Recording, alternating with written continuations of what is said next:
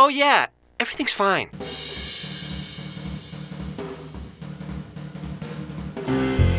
Welcome. This is me and Leuk, an upbeat, sometimes downbeat story of my life with CLL.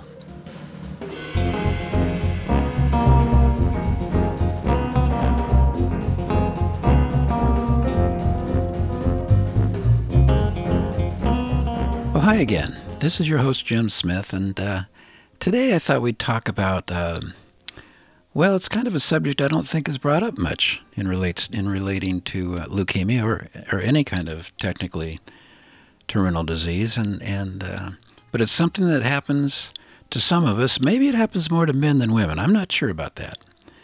But, uh, you know, when you're faced with a potentially terminal disease, and, and those of us with CLL, we have a good chance of sticking around for quite a while. But even we have that, you know, that gnawing thing in the back of our head that uh, Leuk is going to get us someday. And uh, when we have those thoughts, it's very easy to get what, what I call a I'd like to try that before I die syndrome. I'm not talking about a bucket list like, you know, going parasailing or scuba diving or something.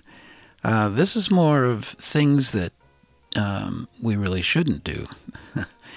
uh, it's very easy to uh, get selfish when you're faced with this thing, and uh, we uh, we can get ourselves into trouble. I think because um, well, our mind kind of plays tricks on us. I think that we start thinking about well, I don't know how much longer I've got. I don't know what kind of shape I'm going to be in in the future.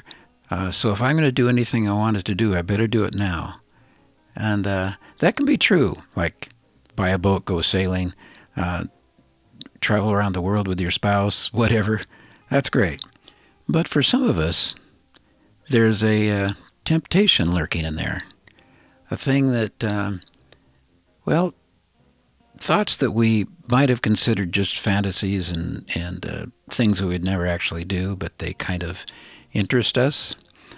I guess I'm kind of uh, talking around the subject here, aren't I?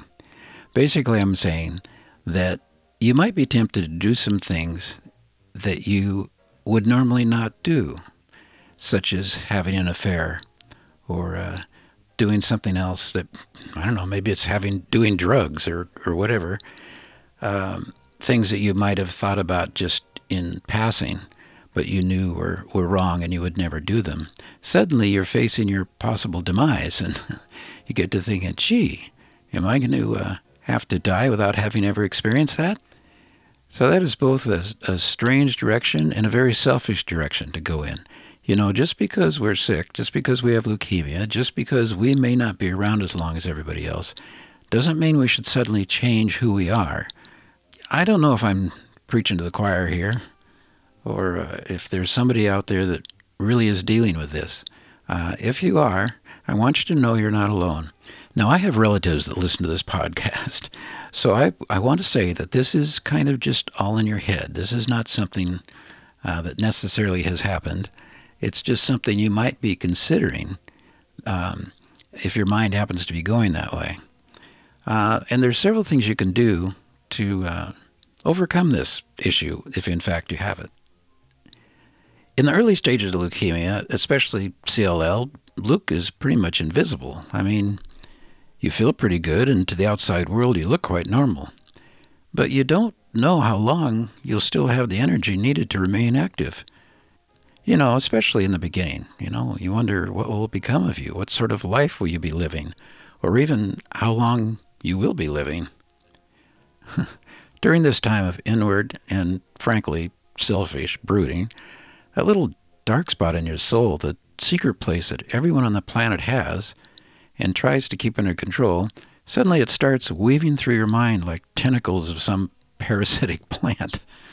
What was once a faint, empty whisper, barely heard, becomes a slowly growing chant pushing you towards compulsion. If not checked, you're going to act. That is not a battle with Leuk. That is a battle within yourself. So, how do you beat this thing? Here's several tools to keep in your bag of tricks to help you stay on course. The first being God. Now, if you have a faith in God, then use it. You know, put Him to work. You've um, already been praying, you know, for your fight with Leuk, and maybe, just maybe, the fight we're talking about here is even more important. Uh, the second would be a friend, and I'm not talking about, you know, some beer drinking Monday night football friend. I mean a real friend, the the one you trust, the one you can, you know, open your soul to and and know he won't judge you, but will hold you accountable. And if you're lucky enough to have such a friendship, don't be afraid to reach out for help. I have a friend, and I don't see him very often these days, but I know I can rely on him. My faith in God often falters, but my trust in my friend never does. Third one is your legacy.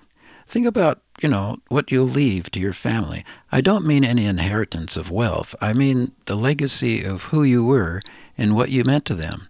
The desire to build a legacy, a reputation, if you will, before you die can, you know, can overpower pretty much any compulsions that might destroy it. The fourth is your mind, your own mind. You know, just keep guard on what you put into that head of yours. The fifth one is one you may not have thought of. I'm going to say it three times read, read, read. A good writer will put you into a world that you can escape into that's just wonderful and will take your mind off of things it shouldn't head to. Of course, I guess that depends on what you decide to read. um, here's a big one. I know it is for me. Don't spend too much time alone. Now, there's a lot of reasons for that. If you spend too much time alone, if you have leukemia, it's very easy to slip into depression, uh, which is a whole other topic. But being alone is good for a while. We all need our alone time. But don't spend too much time alone. Uh, stay involved with your family. You know, just being with the spouse, your kids, and especially your grandkids, puts your mind right as to what is really important. And last uh, is your roots. You know, I grew up at a bay, and on the beach, there's this beach grass that grows um, all over the place on the beach. And uh, it grows, believe it or not, this grass grows in gravel and sand. And even though it does, it's almost impossible to pull out. It's because the plant reaches out with its roots and connects to all the other grass all along the beach. It forms a big web. In fact, it holds onto the beach. So when storms come in, the whole beach doesn't get torn apart because this very strong grass is there. And, uh, you know, we can apply that kind of a thing to our own daily habits. You know, we, we grow stronger and and we find that dark desires become less important because we have the support of family and friends. We have a root in uh, healthy thinking. We're, we're rooted in our family and in what matters to us. We're rooted in the spiritual life that we've developed for ourselves. And that's a strength that we can't do by ourselves, but with our loved ones and our friends, um, it can hold us together. Anyway, I hope this has helped some of you out there. Um, if there's temptations coming your way because Leuk is telling you that uh, you know this is your last chance, um, try to remember who you are. And like I've said in other uh, podcasts, don't let Leuk change who you are. Be the real you. Be the honest you. Be the person that you always wanted to be. Because, like I've always said, you have leukemia, but you are not the disease. Take care, you guys. We'll see you next time. Godspeed.